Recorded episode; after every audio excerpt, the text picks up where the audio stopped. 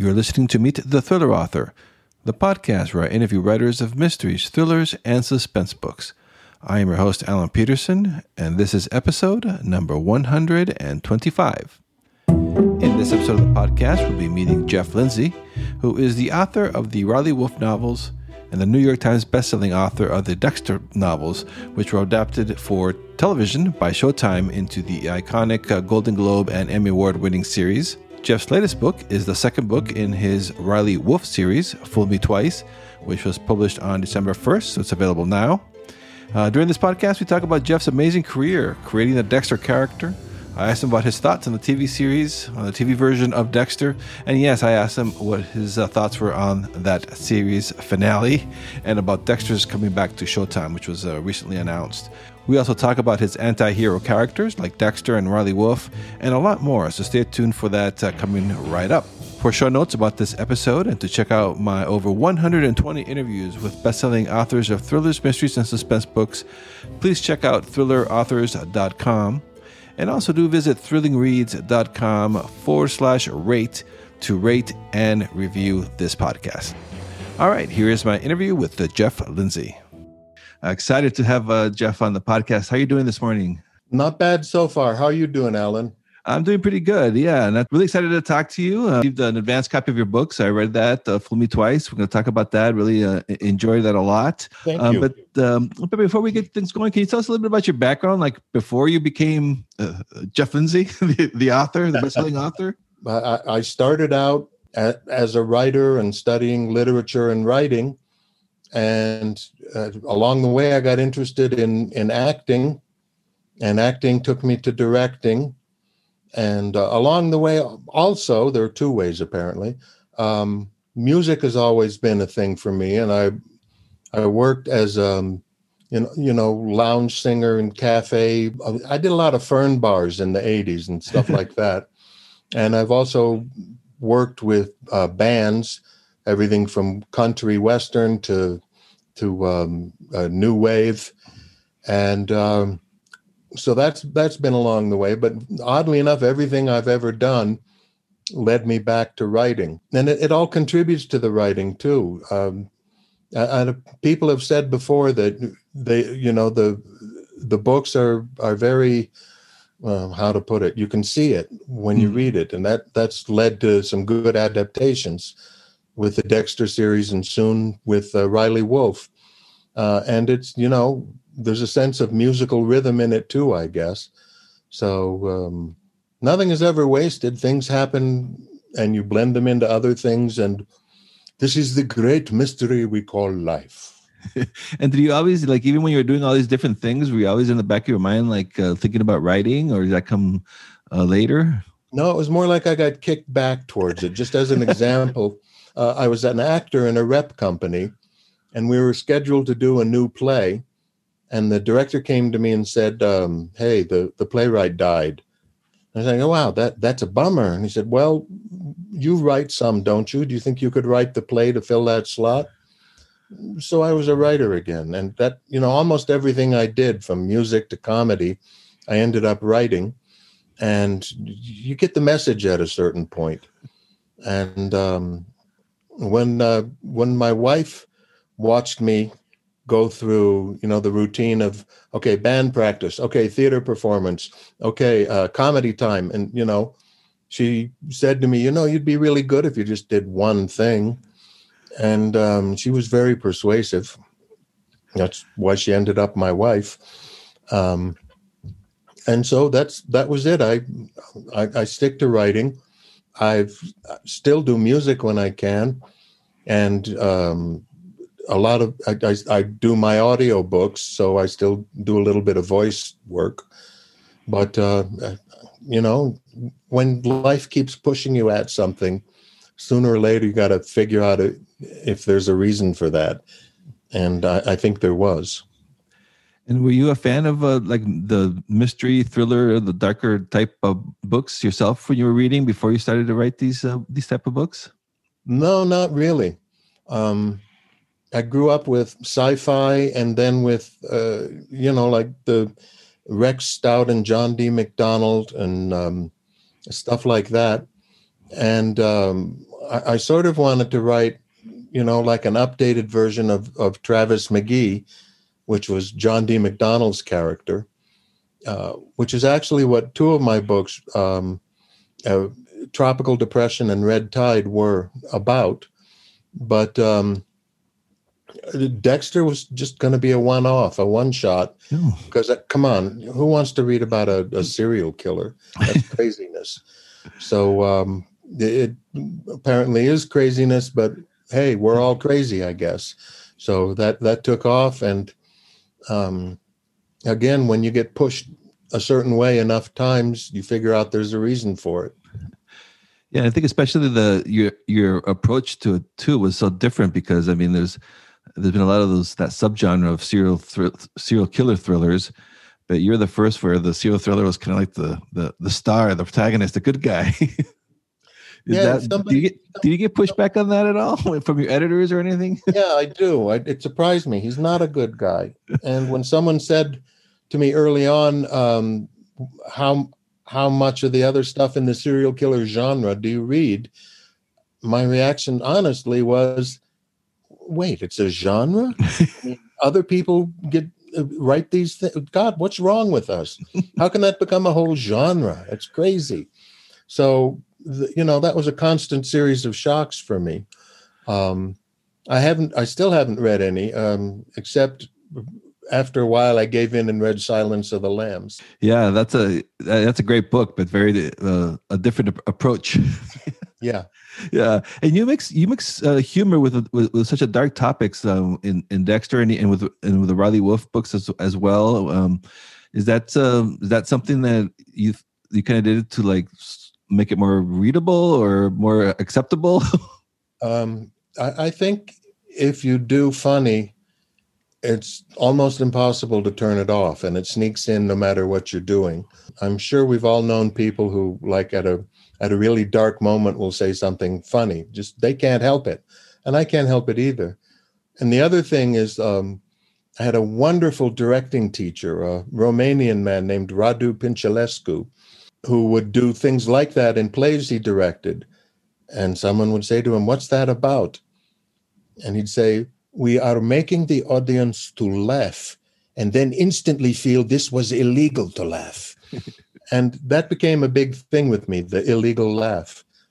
You know, laughing at things that are not funny that you go, ha, oh God.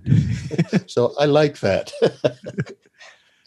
Yeah, I remember. I, that's how I first discovered your work uh, from the from the, the television show of Dexter, of course. And then I went back. I'm like, oh, there's books. And so I went and read the books, and then yeah, it was like you couldn't put them down. And uh, there's such great books, and uh, yeah, that the comedy is is just uh, well, the humor, not the comedy, the humor that's that's in there is just uh, made it so. I was like, wow, this is such so different from anything else that I've read before. well, thanks. before we get into your your latest book, I was kind of curious about with the whole Dexter's coming back on on TV on Showtime. Um, what are your th- thoughts about that? And what did you and, uh, did you watch the finale when he becomes a lumberjack? I wonder what your thoughts are about all that. Um, I, I did not actually see it. Uh, I've heard about it enough times to be a little sick of it because the way I usually hear about it is someone approaching me either in person or on the web and saying, You idiot, what were you thinking? That's the worst thing I ever saw. And in the first place, a lot of people liked it. And in the second place, I had nothing to do with it. And in the third place, leave me alone, you know, go away. so uh, the, the the it's not a reboot it's um a limited series um and the original actors are on board and just as important the original showrunner is on board too so i think it's going to be pretty darn good Yeah, I'm excited about that. Yeah, because everyone, uh, yeah, like you said, all the key players are coming back, so that's exciting. So Right. I'm I'm uh, I'm excited to, to see what they come up with. Um, so your new series now it, it has an a, it also features an anti-hero type protagonist, Riley Wolfe. Right. Who's like a jewel thief, a, a master thief? So how did that all come together? And and this is the second book in the in the series, "Fool Me Twice." Uh, Right. Can you tell us a little bit about that? How how it all came together? Yeah and um, by the way uh, fool me twice which is is out today but the first book just watch me is also out in paperback Hmm. So the two of them together make a great Christmas package for somebody. Perfect. perfect for Christmas, Yeah, everybody. fact, about everyone you know it would be great. Um, if you're not buying 10 or 20 copies of both books, there's something wrong with you. Um, I'm sorry, what was the question? How Riley Wolfe came came to be. yeah, th- I'd had this idea floating around in my head for a couple of years about a charming con man. Um, and again, the theatrical background comes in. My thought was he doesn't just put on a disguise, he becomes another character, another person. And there's an art and a science to that. And it's something that I was interested in. And um, well, that just morphed. It, it's very slowly developed when I decided this was going to be my next project. So that that disguise aspect and even the charming con part of it, that's just things in his toolbox, uh, things he uses for his overall goal. And with Riley Wolfe, the goal isn't just you know stealing something and making money. The money's secondary. What he's after is the challenge, uh, the thrill of pulling off something that everyone says you can't do. And that's what he's about. So when I came up with that, I thought, um, yeah, I work with a psychologist too. But when I when I came up with that and worked it into the developing character, I, I thought, you know, that's it. I'm this is who it is. And it's a lot of fun to read too because it's it's a it's a it's like a globe-trotting uh, adventure, He's, um, going all over the world and Russia and Right. and everywhere. So, that's the, how much um, is, do you usually write about places that you've been to, or do you fire up Google Maps? Do you do a lot of research before you start writing these books? I prefer to write about places I've been, but um, I've never been to Russia. It's it's mostly yeah, you know, you can get online and take virtual tours of of just about anywhere nowadays. And so I do all the research I can. I you know, I'm embarrassed if I make a mistake about something.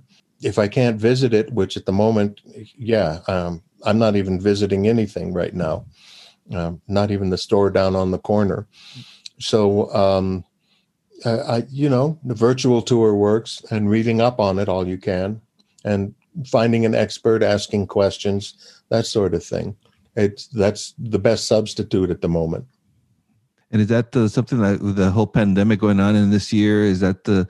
Uh, I know it's, I'm sure it's impacted the the promoting the book because you can't go out and promote it like you used to. But uh, the writing process that all stays did that affect you at all? Or Yeah, it does. Um, it's um, I talk to a lot of friends, you know, who are writers or musicians or whatever, and it's really hard to concentrate right now. Mhm. It's you know, and it's not senility. it's just it's hard to sit here and go, okay, cool. So in this imaginary world, when in fact the real world is outside, locked and load, and you know, knocking on your door.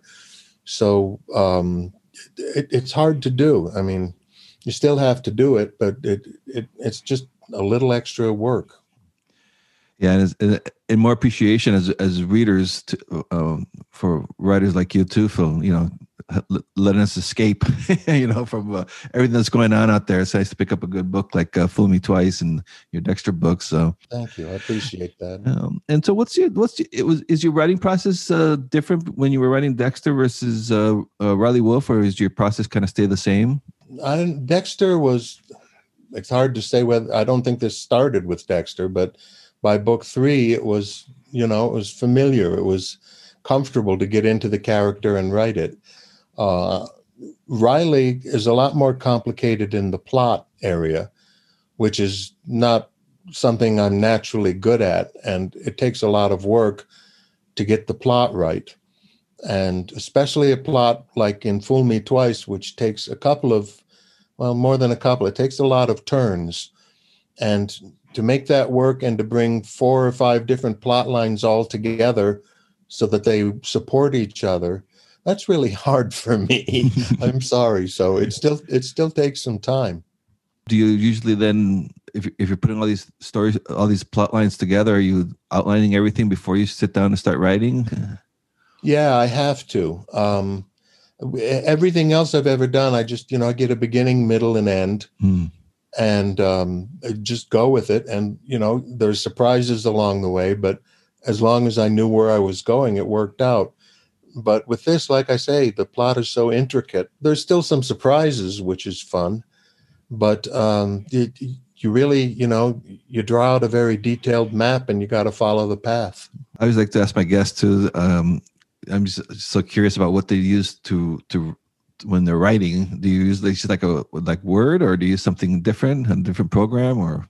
I used to love Word Perfect, and in my opinion, it's a much better program. But the industry standard is Word, hmm. and you have to send uh, your manuscripts in in Word, and you have to edit them in Word. So I bit the bullet, and I use that now. Uh, I've been writing on a computer since like early days. I'm the first person I know who did that.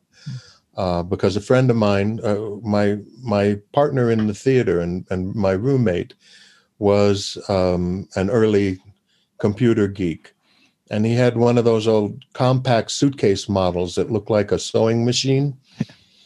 And he said, "You got to try this; it's incredible." And I go, "No," because you know everyone knows if you're writing seriously, it has to be done on a 1938 Olivetti Underwood typewriter. But he got me to try it, and it was just so easy and so, you know, making changes. Okay, no problem. Zip, it's done. And I started writing on that, and I got my own after a while, and I haven't looked back. Yeah, I do remember uh, that was the first one that I uh, started on too. Was the Word Perfect? I remember that blue, that blue screen when you first right. logged on there. the old DOS commands. Yeah, yeah. Those um, were the days. yeah, I can't even imagine with a, with a, doing it with a with a typewriter. It's like if you had to make changes. You basically had to like rewrite the whole page, or a lot of whiteout, I guess. a lot of whiteout and a lot of cross out and arrows and say see insert seven B things like that. What's next with uh, for your for you and for uh, for Riley Wolfe? Well, I've started on on Riley Wolfe three. Um, I'm still at the intricate plotting part, but um, I have a couple of um, a couple of chapters and a general outline. Um, I'm just I'm just trying to uh, to make it more specific and work a couple of plots in. Um, and who knows when that'll be out? But uh, you know, who knows if we'll have a printing press in six months? You know, the world may be over. But um, just one more thing to think about. Yes, well, yeah. Ho- hopefully 2021 uh, starts off a little bit better but we i guess we shall see.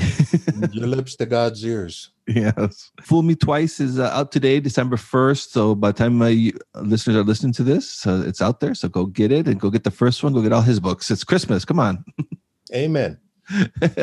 So thank you jeff so much for uh, coming to the podcast uh, to uh, talk about your work. Really enjoyed talking with you Alan, it's a pleasure, and uh, thanks for having me on. Thanks for listening to the Meet the Thriller Author podcast. Be sure to visit thrillerauthors.com to join the conversation, access the show notes, and discover great thrilling reads. If you enjoy the podcast, I'd love for you to subscribe, uh, rate, and give a review uh, to it wherever it is that you're listening to this uh, podcast, be it uh, iTunes, uh, Apple Podcasts, Google Podcasts Stitcher, TuneIn, Spotify, uh, wherever it is that you're uh, listening to this right now. I would appreciate it. And uh, please do check out my own thriller novels over at my website at alanpeterson.com. Until next time.